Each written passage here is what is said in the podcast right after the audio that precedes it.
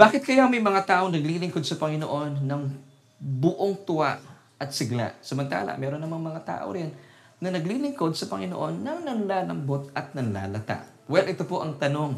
Nabibigyan po natin ng tuon at tugon. Dito yan sa ating episode ngayon. Siyempre pa, dito lang yan sa...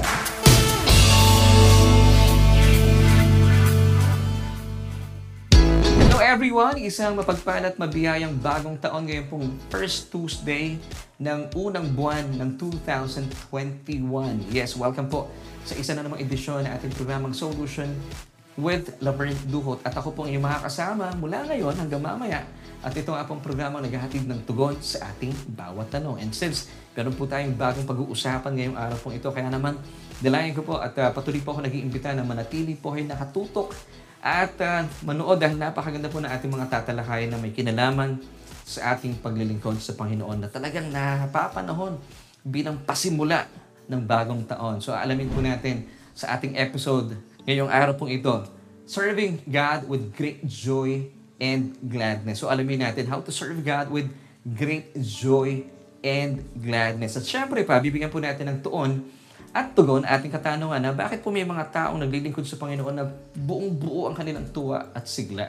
Samantala, meron din naman pong naglilingkod na tila nanlalambot at nanlalata. At alamin po natin ang mga katugunan sa katanungan ito sa pagpapatuloy po na ating programa ngayong araw pong ito. At syempre, bago tayo magtuloy-tuloy, gusto ko muna pong batiin ang ating mga kababayan. Muli po, isang mapagpalat, mabiyayang bagong taon at sa ating mga bisita Marahil kayo po ay nayakag or naitag ng iyong mga kaibigan. Maraming maraming salamat po for joining us at delight ko po manatili po kayo na nakatutok at nanunood mula ngayon hanggang mamaya dahil tinitiyak ko po sa inyo mapapagpala kayo sa ating mga pag-uusapan. Dahil ito po ay sadyang may kinalaman sa ating buhay at pamumuhay at uh, pag-uusapan po natin ang nananaga ng Ebanghelyo ng ating Panginoong Heso Kristo. Kaya naman, manatili po kayo nakatutok at uh, naisin po namin kung kami po'y pinagpala, nais din po namin kayo po'y mapagpala sa ating mga pag-uusapan at uh, makita po natin na sadyang napakabuti po ng Diyos sa ating mga buhay-buhay. At uh, muli po, maraming maraming salamat for joining us. Sa mga nag-invite po sa kanila, thank you so much mga kapatid sa inyong patuloy po na pagiging kabalikat ng ating programa sa pagpapalaganap ng mensahe ng biyaya ng Panginoon na sadyang mapagpalaya. Amen. At sa po na aking pamilya, kami po ay muli ay uh, nagpapasalamat at bumabati sa bawat isa, isang mapagpala at mabiyayang bagong taon. So maganda po pag-usapan natin ngayong araw pong ito sa unang episode po natin ng unang episode natin ngayong taon na 2021. Paano ba talaga natin mapapaglingkuran ng Panginoon ng buong tuwa at sigla ang ating Panginoon. And I believe lahat po tayo mga mana ng palataya, ito po ang nais ng ating mga puso. Ngayon, aalamin po natin mula sa ating mga tauhan sa kwento at um, sisipatin natin ano yung sekreto ng isa, bakit siya ay naglingkod ng buong sigla at tuwa para sa Panginoon. Samantala yung isa naman ay sadyang nanlalambot at nanlalata at hindi po nagtagumpay sa buhay. So manatili lamang po kayong nakatutok at mapagpala sa ating mga pag-uusapan. Of course, ang atin pong key verses for today ay matatagpuan sa John chapter 12 verses 1 until 6. Ito pong uh, mga talatang ito at uh, kapahayagang ito ay naibahagi ko na rin po nitong nakalipas na pananabahan natin itong Sunday. Pero nais pong bigyan pa ng iba pang perspektibo ng sagay mapagyaman po tayo sa ating mga pag-uusapan. At sa ating pong episode today, aalamin po natin ang malaking pagkakaiba ng mga tauhan natin sa kwento. Sina po ay sina Mary at si Judas. Of course, si Mary ay isa sa mga kapatid ni na Martha at ni Lazarus. I'm so sure kilala niyo po ang uh, kapatid na ito. At uh, yung isa naman, si Judas Iscariot, siya po ay isa sa mga disipulo ng ating Panginoong Heso Kristo. At alamin po natin ang sekreto kung bakit napakasigla at punong-puno po ng tuwa at galak ang paglilingkod ni Maria kumpara kay Judas. At dahil kabaliktaran po ang kanyang reaksyon sa mga ginawa po ni Maria na mababasa po natin mula sa John chapter 1 verses uh, John chapter 12 verses 1 until 6 na kung saan isabayan niyo po ho. Alamin natin ang, ang uh, kapahayagan mula po sa mga uh, tagpong ito. Basahin po natin. John chapter 12 verses 1 until 6. Six days before the Passover, Jesus went to Bethany where Lazarus was, whom he had raised from the dead. So they gave a supper for Jesus there. Martha was serving, and Lazarus was one of those reclining at the table with Jesus. Then verse 3. Then Mary took a pound of very expensive perfume of pure nard, and she poured it on Jesus' feet and wiped his feet with her hair.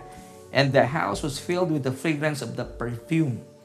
But Judas Iscariot, one of his disciples, the one who was going to betray Jesus, said, Why was this perfume not sold for 300 denarii and the money given to the poor? Verse 6 Now he said this not because he cared about the poor, for he had never cared about them, but because he was a thief, and since he had the money box serving as a treasure for the twelve disciples, he used to pilfer what was put into it. So napakaganda po ng uh, mga pangyayari ito at marami po tayong matututuhan at uh, masasagot po yung ating tanong na bakit may mga mana ng palataya kapag sila po yung naglilingkod sa Panginoon, buong po uh, ang kanilang kagalakan, katuwaan, at sigla, samantala meron po mga ilan naglilingkod sa Panginoon, datila ng lalambot at ng lalata. So muli po, uh, atin pong key verses uh, sa araw po ito matatagpuan in John chapter 12 verses 1 until 6. Ayon po sa verse 5, nung uh, unang sipat ni uh, Judas sa uh, pabangong ito, ang kanyang estimation, sabi niya pong muli nasa 300 denarii. And FYI, sabi po ng ilan sa mga theologians, ang 300 denarii ay nagkakahalaga ng isang taong sweldo ng isang tao. So kung ilalapat po natin ito sa panahon natin sa ngayon, for example, ako po ay sumusweldo ng 5,000 a month. Conservative pa po ito ha. So uh, i, uh, i-multiply po natin ito sa 12. So ito ay 60,000 pesos para sa isang pabango. Mahal na po yun ha. And I believe, mababa ang 5,000 pesos na sweldo kada isang buwan. So kung kayo po ay sumusweldo ng 10,000 a month, kung ito po iipunin nyo sa isang taon, ito po ay nagkakahalaga ng 120,000 pesos. Sobrang mahal na pabango po yun. Kaya pala sabi ng first 3, uh, itinuring po ito na costly or very expensive na perfume. Plus of course, the fact na isa, ito po pong pabangong ito na kilala bilang uh, katas mula sa dalisay na nardo or oil of spikenard. Ito po ay galing pa sa ibang lugar, imported. At uh, nabasa po natin na uh, sabi nga dito sa verse 3, uh, very expensive. Now, bakit siya very expensive? Kasi nga, talaga namang napaka-special po ng pabango. Ito basahin ko lang po sa inyo in uh, John chapter 12 verse 3. Then Mary took a pound of very expensive perfume of pure nard or oil of spikenard and she poured it on Jesus' feet and wiped his feet with her hair. And the house was filled with the fragrance of the perfume. So dahil po sa kamahalan, napakataas po na antas ng halaga ng pabango ito ng amoy. Ang pabango ng ibinuhos na, o ipinahid. Pero sabi ng talata, ibinuhos eh. Sabi ng ibang mga versions ay uh, inanoint ni Maria si Jesus pero sabi po sa Tagalog ibinuhos. So talagang ibinigay lahat ng marahil ng uh, kapatid na Maria ang uh, mamahaling pabango ito sa mga paa na ating Panginoong Jesus. Now the question is, bakit po Bagaman ha, itinuturing po ng mga talata ating binasa na ayon po sa verse 3 ng John chapter 12 na ito pong pabango ito ay very expensive or costly. Once again, sa sipat ni Judas nung nakita po niya dala-dala ni Mary ang uh, bote ng pabango ito, oil of spikenard, nagkakahalaga daw po ng 300 denarii. So let's make it conservative sa 5,000 pesos. Kasi yung 300 denarii, once again, ay katumbas daw po ng isang taong sweldo. So kung ang sweldo mo ay 5,000 pesos, alam kong conservative po ito, so magkakahalaga po ito ng 60,000 pesos. Mahal pa rin yun. Di ba? So dito po, bakit po kaya nagawang ibinuhos ni Maria itong napakamahal na pabango sa mga paa na ating Panginoong Jesus? Ano po yung kanyang dahilan? Siyempre, hindi, mo man, hindi naman niya gagawin po ito nang wala siyang paghuhugutan. So alamin po natin bakit nagawa ng isang katulad ni Maria kasi kapag binigay mo ang isang mamahaling pabango sa isang tao, ibig sabihin yung pinagbibigyan mo, mataas ang pagtingin mo sa kanya, pinapahalagahan mo siya. Di ba? Di ba tayo, pag nagbibigay tayo ng isang bagay or pabango sa ating mga kaibigan, kapag mababa yung tingin mo sa kaibigan mo, okay na sa iyo, ano, um, cologne, o kaya, eh, ano na lang, um, anumang uri ng pabango. Hindi ka bibili ng mamahaling pabango, pero pag espesyal na espesyal at tinatangi mo ang iyong kaibigan na yun o maaring nililigawan mo, inilalagay mo siya sa mataas na pedestal. Bakit? Importante siya sa iyo at pinapahalagahan mo. Walang, wala kang pakialam kung magkano man ang gastusin mo. Bakit? Minamahal mo at itinatangi mo ang taong yan. Ganito rin po, alamin natin, bakit nagawa po ni Maria na ibuhos, ha? sabi nung, sabi nung uh, talata, ibuhos sa mga paa ng ating Panginoong Jesus. So, aalamin po natin ang dahilan sa likod ng mga pangyayaring ito. So, muli po, si Maria ay isa po sa mga kapatid ni uh, kapatid niya si Martha at saka si Lazarus. Now, mababasa po natin in Luke chapter 10 verse 39, and uh, she had a sister called Mary who also sat at Jesus' feet and heard his word. So, si Maria po, ang kanyang pagkatao, nung dumating po ang Panginoon sa isang tagpo po dito sa Luke chapter 10 verse 39, mababasa po natin na napakalinaw nung dumating po ang Panginoong Jesus, siya po ay agad-agad na umupo sa paanan ng ating Panginoon. Bakit? Siya po ay tumunganga, tumingin at napanganga. Ang uh, ibig ko sabihin dito ay uh, tumingin po siya, eh, very expectant siya sa Panginoon at ngumanga. Siya po ay namamangha dahil siya po ay uh, gutom na gutom, nagnanasa na kumain, mga kapahayagan mula sa salita ng Panginoon. So, ito po yung kanyang ginawa. Bagaman, ito po ay hindi po nagbigay ng magandang um, pangyayari sa kanyang kapatid. Alam po natin na si Martha ay, uh, bagaman itong si Mary ay talaga naman pag nung dumating si Jesus, umupo lang siya. Si Martha po ay, alam natin na kanyang personality. Siya ay uh, abalang-abala sa kanyang kusina at gustong-gusto niya naghahain ng pagkain sa kanyang mga bisita. So dito po, ang uh, malaking kaibahan po nila ay si Maria hindi siya abala with so many things. Ang pinagkakaabalahan lang po niya, kung gagamitin ko po yung word na abala, ay umupo sa paanan ng Panginoon. Alam niyo, ito po yung pinakasimpleng pamamaraan kung gusto mong ikaw ay managana at lumago ang iyong pananampalataya. Di ba sabi po ng Romans chapter 10, verse 17, basahin po natin. So faith comes from hearing and hearing through the word of Christ. So bakit po siya talagang nananagana sa pananampalataya? Dahil ito po ang kanyang pamamaraan, simpleng pamamaraan. Siya po ay tumatanggap, nakikinig lamang ng mensahe ng salita ng ating Panginoon. Pakikinig at pakikinig mula po mismo sa labi ng ating Panginoon Yeso Kristo. So ito po yung simpleng pamamaraan. Kung gusto mong lumago, managana sa iyong pananampalataya, kagaya po ni Maria. So makita natin yung kaibahan po niya sa kanyang kapatid. Ha? Ito po ang kaibahan niya sa kanyang kapatid. Muli po, ha?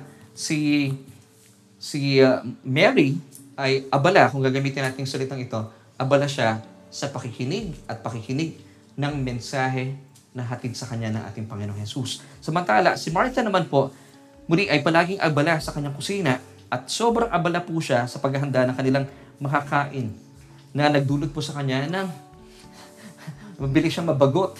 Diba? Wala po sa pangyayari in Luke chapter 10 verses 40 until 41. Basahin po natin at makita natin dito na hindi lamang po niya pinagsabihan si Mary bagkus ay mukhang binuhos pa niya yung sama ng loob niya sa Panginoon Jesus. Basahin po natin. But Martha was distracted with much serving and she approached Jesus and said, Lord, do you not care that my sister has left me to serve alone? Therefore, inutusan pa po niya si Jesus, tell her to help me. And Jesus answered and said to her, Martha, Martha, you are worried and troubled about many things. So dito po, ano pong ginawa ng Panginoong Jesus? Hindi po niya kinampihan si Martha. At uh, napaka-obvious, si Martha po since sobrang busy siya with the so many things. Sabi po ni Jesus, masyado kang abala. Ngayon, hindi niya kinampihan si Martha kasi ayaw niyang mapahamak si Martha. Sabi ni Jesus sa kanya, You are so worried and troubled about many things. Nakita niyo na po, kapag abala kayo, hindi sa Panginoong Jesus, ang dulot nito kay Martha, siya po ay nag, na, naging nabagot, nagalit, at uh, pinagalitan din po niya, in, in a way, ha, ah, ang Panginoong Jesus, nirebuke niya, Lord, wala ka pang pakialam. Nandyan yung kapatid ko, ako lang trabaho ng trabaho. Hindi mo man lang pinagsasabi yung kapatid ko. See, hindi lamang po siya nagalit kay Mary, nagalit din po siya kay Jesus. Pero napakaganda po ng sagot ng Panginoong Jesus. In verse 41, let's uh, read it once again. And Jesus answered and said to Martha, Martha, Martha, you are worried and troubled about many things. So ito po si Martha. Ngayon, puntahan naman natin si Lazarus. Wala po kayo mababasa or account na si Lazarus po ay nakikinig sa Panginoong Jesus. Sa tatlong magkakapatid na ito, siya po ang masakitin. At alam po natin na kasaysayan, siya rin po ang unang namatay sa kanilang tatlong magkakapatid. But praise God, siya po ang muling binuhay ng Panginoon mula po sa kamatayan. So nakita natin ang laking kaibahan ni Maria talaga. So tayo po bilang mga mana ng palataya, ang susi, ang sikreto na nilalantad po natin na meron po si Maria kapag dumating ang Panginoon, siya po ay talaga namang expectant, gutom na gutom. Kumain mula sa Panginoon. Gusto niya, Panginoon, give me a fresh revelation. And I pray, gawin po natin panalangin ngayong bagong taon ng 2021. Sabihin natin sa Panginoon, I believe He loves it when we ask from Him, Panginoon, give me a fresh revelation ng iyong pag-ibig at pagmamahal. Ito po ang naisin natin. Hindi po yung masyadong abala with so many things. Ngayon, alam yung sagot po ng Panginoon? Kay Martha, nung sinabi, You're so troubled with so many things, pero mas maganda, pinili ni Maria ang isang bagay. Basahin po natin. In John chapter 10, verse 42. But one thing is needed, and Mary has chosen that good part. Ano po yung good part na yun? Mas pinili niyang makinig, maupo sa aking paanan, para kumain ng kumain. And then, sabi pa ni Jesus, which will not be taken away from her. So, naniniwala po ako na pag sinabi natin sa Panginoon, Lord, busugin mo ako ng iyong kapahayagan, hindi po ito aalisin sa atin ng Panginoon. Amen. So, bagaman abalang-abala po ang mundo sa napakaraming mga kaabalahan ng mundong ito. Ang mundo po ay papadilim ng papadilim, pero tayo po nakaupo sa paanan ng Panginoon. Hindi po natin ika ngay alintana ang mga kaganapan sa mundo. Of course, alam natin ang balita, pero hindi po nakatuon dito ang ating isipan, nakatuon ang ating isipan. Nakat nakatingin tayo at nakanganga. Ibig sabihin, namamangha tayo, Lord, give me fresh revelations about your love. Ito po ang meron si Maria. And then sabi po ni Jesus, ito po yung pinili ni Maria na hindi po aalisin sa kanya. Kapatid, piliin din po natin ito. Sabihin natin sa Panginoon, Lord, ngayong 2021, give me the, uh, the, the, the passion, yung hunger, yung first para po sa inyong kapahayagan. At gustong gusto po ito ng Panginoon na hingin mo sa Kanya. At kapag ito po hiningi mo sa Kanya, sadyang ibibigay niya po ito sa inyo. At hindi po ito mawawala po sa inyo. Amen. So, namasdan po ni Maria at nasaksihan din po niya, hindi lamang po ito yung siya ay nag-aabang sa Panginoon. Nakita po niya yung mga himalahan ng Panginoon. Marami po siyang nakita ng mga bulag, nakakita, mga pipe, nakapagsalita, mga pilay na nakalakad. At syempre pa, nakita rin po niya sa kanyang mga mata, nasaksihan niya kung paano pong binuhay na maguli ng Panginoong Jesus ang kanyang kapatid na si Lazarus. Wow! So ito po yung mga dahilan, ito yung mga pinaghuhugutan ni Maria kung bakit po nagawa niya yung mga bagay na hindi po nagawa ni Judas. Na siya po ay nagdala ng isang mamahaling pabango. Oil of spikenard, sa Tagalog, ang tawag nila dito ay uh, mamahaling pabango mula sa katas ng dalisay na nardo. Well, hindi pa ako nakakita nito dahil sabi nila, sobrang mamahalin. And I pray na one day, malay mo, makaamoy tayo ng uh, pabangong ito. Well, ito po ay talagang sabi po ng John chapter 12 verse uh, 3. Ito po ay costly or very expensive. Now, bakit po niya ito nagawa na ibuhos sa paa o sa paanan na ating Panginoong Jesus? And then, hindi po natapos doon. Hindi po siya kumuha ng ordinaryong tuwalya or Good Morning Philippines sa tuwalya para punasan ng paa na ating Panginoon. Ano pong ginamit niya? Ang kanya pong mismong buhok. Alam niyo kung bakit? Dahil sa sobrang taas po na antas at pagpapahalaga niya sa ating Panginoong Jesus, mas minarapat niyang ibigay ang kanyang sarili para ipaglingkod sa kanyang minamahal at uh, itinataas ng Panginoong Jesus, ang kanyang tagapagligtas. Sabi niya kasi sa sarili niya, hindi sapat ang salita at pangusap upang ihayag ang kapahayagan na aking damdamin at pagmamahal sa Panginoong Jesus. So ito pong kanyang ginawa. Hindi sapat kung anong meron siya, pero nakita po natin sobrang mama- ang mahal ng pabango na ibinuhos niya sa paan na ating Panginoon.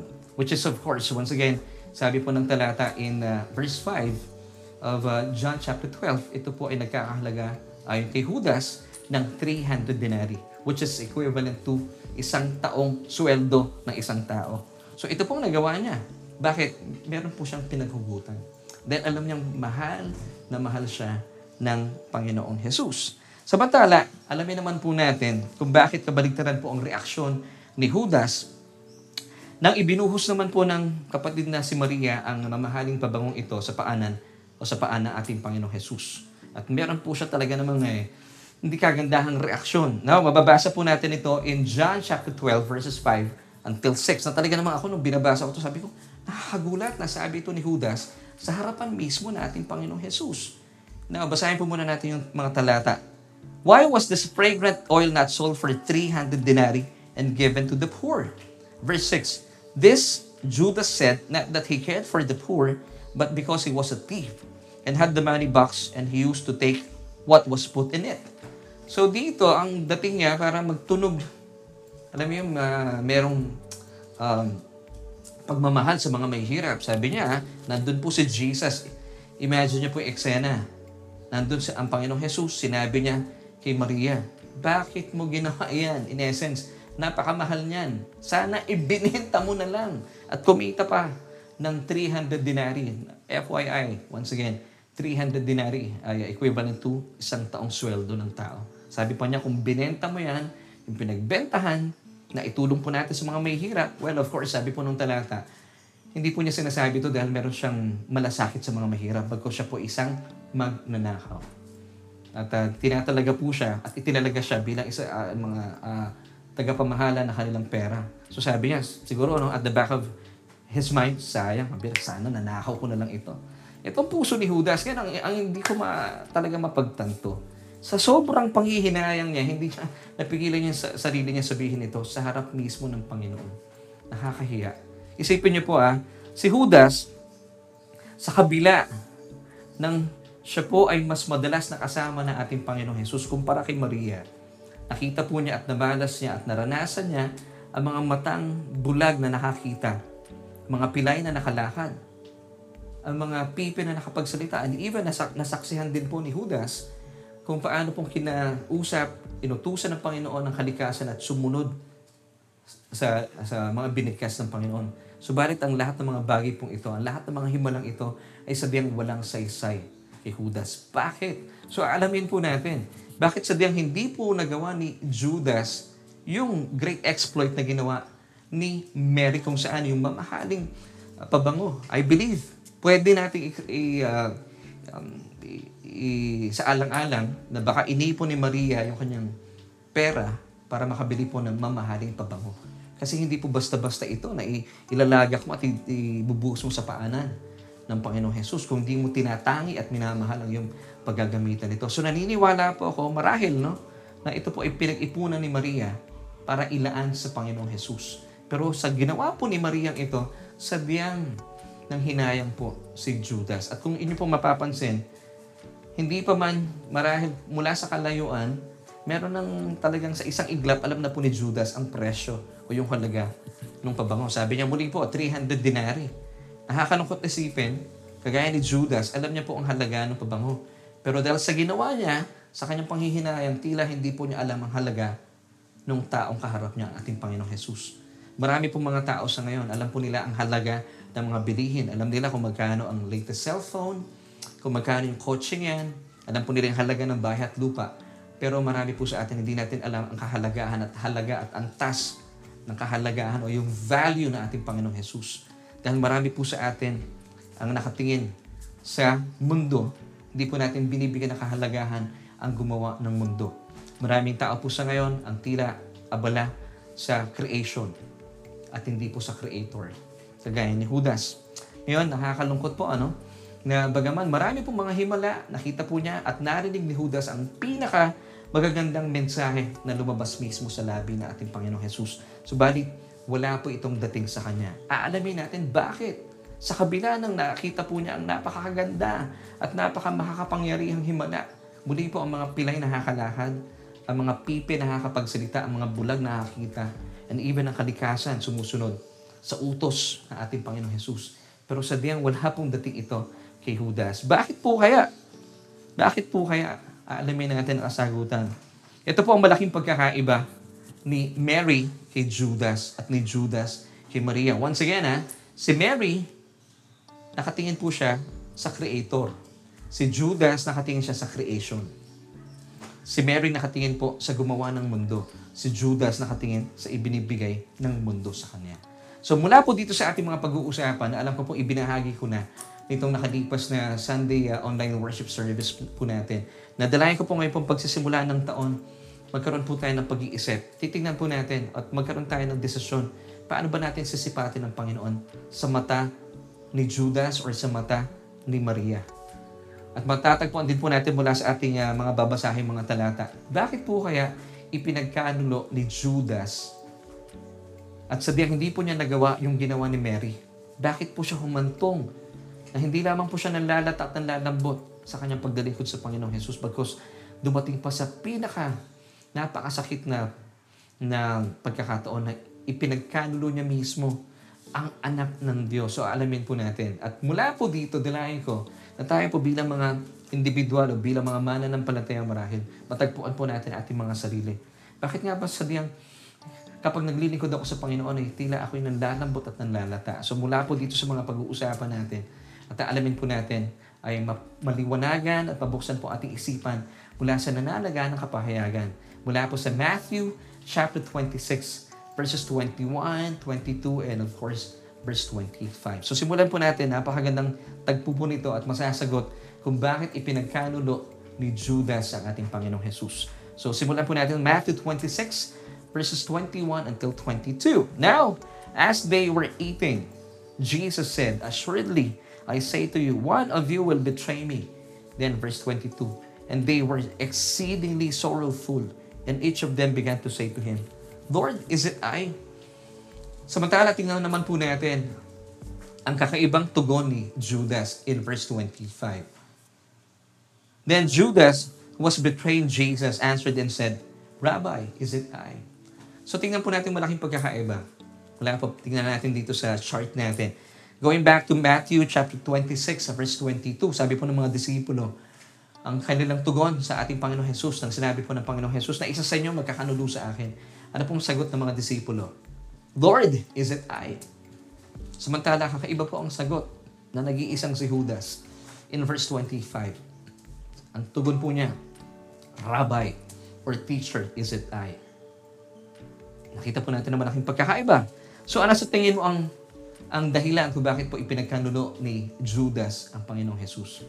Dahil una, una pa lang, simula't simula pa lang, magkaiba na po sila ng pananaw ni Maria Si Maria po, kinikilala niya ang Panginoong Jesus kung paano po siya inilaan ng Diyos sa mundong ito. Siya po inilaan bilang ating tagapagligtas. Of course, naniniwala po ako na ang ating Panginoong Jesus siya rin po ay tagapagturo. Pero first and foremost, bilang mga mananampalataya, bilang mga individual, you have to agree with God, you have to consent with Him na ang premyadong dahilan, ang pangunahing layunin po ng Diyos kung bakit po niya ibinigay ang kanyang bugtong na anak, kung bakit po meron tayong kapaskuhan, ay para italaga ang kanyang bugtong na anak bilang ating tagapagligtas. Siya po ay nagdusa at namatay para tayo po iligtas sa ating mga kasalanan. At hindi lamang po doon, natatapos. Lahat po na ating mga pangailangan, narito po siya, even po sa panahon natin sa ngayon, sa kadiliman po na nararanasan ng mundo, ibinigay po ng Diyos sa atin ang kanyang bugtong na anak para tayo po iligtas mula po sa mga kaguluhang ito at sa mga bagay na hindi po natin na tila wala pong katiyakan. So siya po ay tagapagligtas. So kapag malinaw po sa atin ang katotohanan ito, magagawa mo yung mga bagay na ginawa rin po ni Maria. And I believe, baka mas higit pa doon. Kasi malinaw sa iyo, ikaw ay sumasang-ayon na ibinigay ng Diyos ang kanyang bugtong na anak bilang tagapagligtas, Kristo at Mesyas at Panginoon ng iyong buhay. So hindi lamang po taga pagturo. At uh, napakalinaw po na maging sandigan po natin ito bilang mga individual. Hindi lamang po tagapagturo ang Panginoong Jesus. Bakit kaya may mga tao na kapag naglilingkod sa Panginoon, sila po'y punong-puno ng galak at tuwa at sigla. At bakit kaya may mga taong tila nanlalambot at nanlalata? Ngayon, ito nga po ang, ang, ang, ang sagot kung bakit po nagawa ni Maria yung kanyang mga nagawa. And I believe ito po ay nangyari dahil meron po siyang pinaghuhugutan na bukal ng kagalahan at pagmamahal at tamang pagkakilala sa bugtong na anak ng Diyos. Daniel chapter 11 verse 32b. But the people who know their God shall be strong and carry out great exploits. Gaya po ni Maria. Amen. Amen. So mga kapatid, dito pa lang po tayo. Inaalam pa lang po natin ang buhay. At inaalam po natin sa araw pong ito, ang kahalagahan kapag tayo po umaayon sa layunin ng Diyos. Bakit po niya ibinigay ang kanyang bugtong na anak. Nag-agree po si Maria sa katotohanan ng pakay ng Diyos kung ba't ibinigay niya ang kanyang bugtong na anak upang maging tagapagligtas. Samantala, si Judas, bago tayo magtapos, si Judas ang nakakalungkot. Bagaman, ang sabi po ng scriptures ay uh, God made us in His own image and likeness. Si Judas baliktad. Judas created God in His own image and likeness. Gusto po ni Judas sumang-ayon ang Diyos at sumang-ayon si Kristo sa kanyang panukala at uh, pakay sa buhay. Well, hindi po ito ang gusto ng Diyos. Hindi po itong marapat. At kapag nangyari po ito, alam po natin ang kasaysayan, napahamak po si Judas. So hindi po tayo dapat, ika nga hindi po dapat ang Diyos ang sumasang-ayon sa atin. Tayo po ang sumasang-ayon sa panukala ng Diyos. Ano po ibig sabihin nun? Ibig sabihin, tayo po'y lumapat sa panukala ng Diyos sa ibinigay niya kanyang bugtong na anak upang ating maging tagapagligtas. Kung bakit po napahamak si Judas, kung bakit po ipinagkanuno niya ang sanay kanyang tagapagligtas dahil kinilala lamang po niya ang Panginoong Jesus bilang kanyang rabbi. And that's why going back to Matthew 26 verse 25, once again, ang sinabi po ni Jesus na one of you will betray me. Then Judas answered and said, Rabbi, is it I? So meron pong pagkakamali. So tayo po bilang mga mananampalataya, as we end, sipatin po natin ating Panginoong Jesus. Gamit po ang lente ng mga mata ni Maria. Na malinaw po sa Kanya, simula't simula pa lang, siya po ay sumang-ayon sa Diyos. Kung bakit po siya, nung dumarating ang Panginoong Jesus, lagi po siyang abala na makinig at makinig sa mensahe ng salita ng ating Panginoon. Dahil naniniwala po siya, ito lamang po ang pinakasimpleng pamamaraan kung saan lalago at mananaga ng kanyang pananampalataya. So ito rin po, mga kapatid, ang akin pong dalangin sa atin bilang pagpasok natin at nat, dito na tayo sa bagong taon ng 2021. Let's ask the Lord, Lord, give me a fresh revelation each and every single day. Alam mo kapatid, gustong gusto po ng Panginoon yan at bibigay niya po sa atin ito. At every morning, Lord, sa iyo, Panginoon, gaya ni Maria, gusto ko rin pong magutom, mauhaw sa iyong salita. Hindi po ba't napakaganda panimulain po ito ngayong bagong taon na 2021. At ito po yung ating solution as we end. Nagagawa po ng isang tao gaya ni Maria yung mga bagay na hindi po nagawa ni Judas dahil kilala po niya kung sino ang Panginoong Jesus sa kanyang buhay. Malinaw po kasi sa kanya kung sino talaga ang kanyang pinaglilingkuran ang bugtong na anak ng Diyos, inilaan ng Diyos bilang kanyang tagapagligtas, bilang kanyang Panginoon, Mesyas ng kanyang buhay. Kung kaya't hindi po siya nang hinayang na ibuhos ang napakamamahaling pabango sa mga paa ng ating Panginoon Jesus. At di po natapos dito. Pinunasan pa po niya. Hindi po ng ordinaryong tuwalya. Wala po siyang ginamit ng Good Morning Philippines. Ang ginamit po mismo niya ay ang kanyang mga buhok. Dahil ito po ay ekspresyon ng kanyang pag-ibig at pagmamahal sa isang Diyos na unang nagmahal po sa Kanya. Ayon po sa Kanya, hindi sapat ang salita at pangungusap upang ihayag at ipaliwanag ang aking pagmamahal na nadarama sa iyo, Panginoong Jesus. So mga kapatid, para kay Maria, ibinuhos po niya ang pinakamahal na pabango para sa kanyang pinakamamahal na Panginoong Jesus. So, tayo po, kung tayo ay nauunawaan po natin ang mga kapahayagang ito, ito po ang kayang gawin ng isang Kristiyano na nakakakilala sa tunay na kapahayagan ng Diyos para sa atin na ibinigay niya ang kanyang bugtong na anak. Hindi lamang para maging tagapagturo, bagkus ay maging Mesiyas, tagapagligtas at Panginoon na ating buhay. So, mga kapatid, bilang pagharap natin sa bagong taong ito, maging matibay po sa atin, maging malinaw po sa atin na ang Panginoong Jesus, hindi lamang po siya nandyan para tayo po'y abangan, or, or turuan, bagkus narito po siya para tayo po iligtas sa anumang pagkakataon at panahon ng ating buhay. So gawin po natin yon. Sabihin natin sa Panginoon, Panginoon, bigyan mo ako ng bagong mga kapahayagan ng iyong pagiging Panginoon at tagapagligtas sa aking buhay. Salamat sa iyo, O Diyos. Salamat dahil yan ang, ka, yan ang puso mo para sa akin upang iligtas ako. Hindi lang sa aking buhay, sa kinabukasan, kundi sa buhay ko, sa pang-araw-araw. Ganyan po kayo kamahal ng Diyos. Amen. So maraming maraming salamat po sa inyong pagsama sa akin sa ating uh, Bible study online. At bukas po, ipagpapatuloy po natin ang napakaganda pong kapahayagan ito. Of course, hatid po sa inyo na ating programang Solution with Laverne Duhot. At kapatid, sa paghahaton po ito, kung kayo po ay marahil ay napapaisip na ngayong pagpasok ng bagong taon, gusto ko yung sinasabi mo, binabahagi mo, Pastor, at gusto ko magkaroon ng relasyon sa Panginoon. Alam niyo po, yan po ang pinakamagandang desisyon na gagawin po ninyo.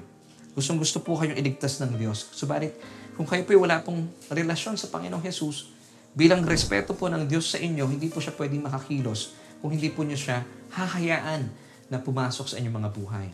Ngayon, praise God. Alam kong kayo po ay nagdesisyon at uh, congratulations. Ito po ang pinakamagandang desisyon na ginawa niyo sa inyong mga buhay. Sabi po ng Romans 10 verse 9, that if we confess with our mouth the Lord Jesus Christ and believe in our hearts that He was raised from the dead, you shall be saved.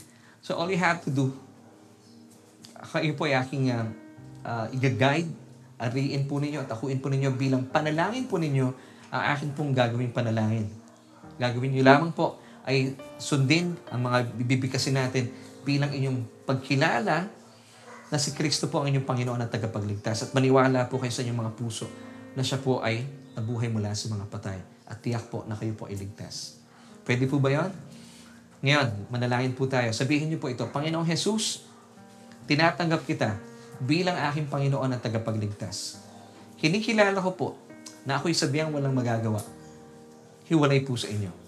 Salamat po sa mensahe ng kaligtasan kung saan ang katotohanan ay pinagbayaran mo ng lahat ang aking mga kasalanan sa krus ng Kalbaryo. Inaangking ko po ang buhay na walang hanggan na kaloob mo sa akin. Ganon din, ang katwiran ay inaangkin ko ng buong puso. Salamat po sa kaligtasan ito at nang ang aking pangalan ay nakasulat na sa aklat ng buhay. Amen. Kapatid, congratulations. Purihin po ang Panginoon sa inyong mga buhay. Sa pagkakataon po ito, ako na lamang po mananalangin. Aming Diyos at namang makapangyarihan sa lahat. Maraming salamat po sa kapatid na ito. Na siya po ay tumugon sa iyong panawagan ngayong unang Martes sa unang buwan ng bagong taon ng 2021. Salamat Panginoon.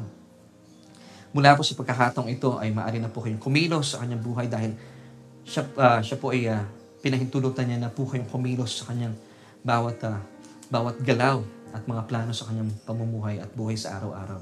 Salamat din Panginoon sa kapahayagang itinuro mo sa amin bilang pagsisimula ng taon ay makita po namin ang sikreto na nilantad mo na sa amin, ang sikreto ni Maria, kung bakit siya po ay naglilingkod ng buong kagalakan, buong tuwa at buong sigla. Samantala, si Judas naman, Panginoon, siya po ay sadyang nanlalambot at nanlalata dahil meron po siyang baling kaisipan. Panginoon, kung ano man po yung aming kaisipan, dati-rati, ito po ay mabura mula po sa aming mga pinag-usapan at maitatag po kami sa isang napakagandang sandigan. Nakilalanin po namin at kami po'y umayon sa panukaran ng, ng Diyos na kayo po inilaan ng iyong uh, Ama bilang aming tagapagligtas, Panginoon at Mesiyas sa aming mga buhay. Salamat, Panginoong Jesus, sa katotohanan ito. Salamat aming Diyos, salamat aming Ama, dahil patuloy mo kaming pinapagyaman sa katotohanan ito. At maraming salamat din, Banal na Espiritu, na patuloy mo pinapagyaman ang aming kaluluwa at binubuksan na aming isipan sa katotohanan ng iyong biyaya na sabiang mapagpalaya. Salamat sa iyo, O Diyos, at maging sanhi po ang aming mga pinag-usapan, pinag-aralan, na kami po'y lumakad sa buhay na punong-puno na kapahingahan, kapayapaan at kagalahan. Ito po aming panalangin at pagpupuri sa matamis sa pangalan na aming Panginoong Jesus. Lahat po tayo magsabi ng Amen and Amen.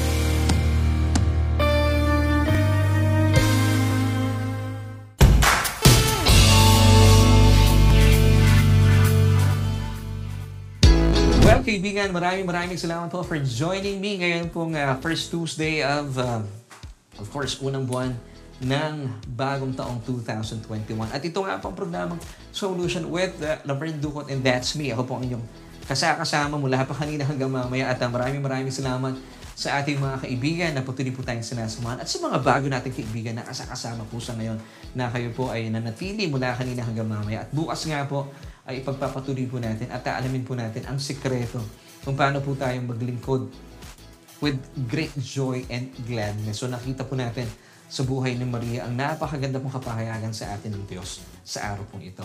At bukas po ay aalamin pa rin po natin bakit kaya humantong si Judas sa isang hindi napakagandang pagkakataon sa kanyang buhay na dilayan ko po na hindi po ito mangyayari po sa buhay ng bawat isa po sa atin.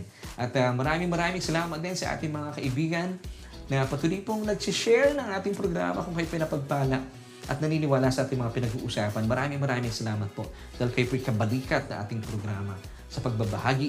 At dahil dito, dahil naniniwala ka, pinapahalagahan mo na dapat talaga makilala ng bawat isa sa atin ang lubos at labis na pag-ibig at pagmamahal sa atin ng Diyos. Maraming maraming salamat po sa inyo. At sa ngalan po ng aking pamilya, kami po ay bumabati muli po ng isang uh, mapagpala at mabiyayang bagong taong 2021 at manatili po tayo mapagyaman, mag-aral na mag-aral. At makinig na makinig na mensahe ng Ebanghelyo ng ating Panginoong Jesus nang sa gayon ay maging uh, pag mapagpala po ang mga tao sa paligid natin at makita po nila sa ating buhay na sabihin, napakabuti at napakamapagmahal ng ating Diyos. Amen. So muli po, sa ngalan na aking buong pamilya, kami po ay nagpapasalamat. At nais ko pong iwan sa inyo ang 3 John chapter 1 verse 2, Beloved, ikaw yan, I wish above all things that you may prosper and be in health, even as your soul prospers. Bye!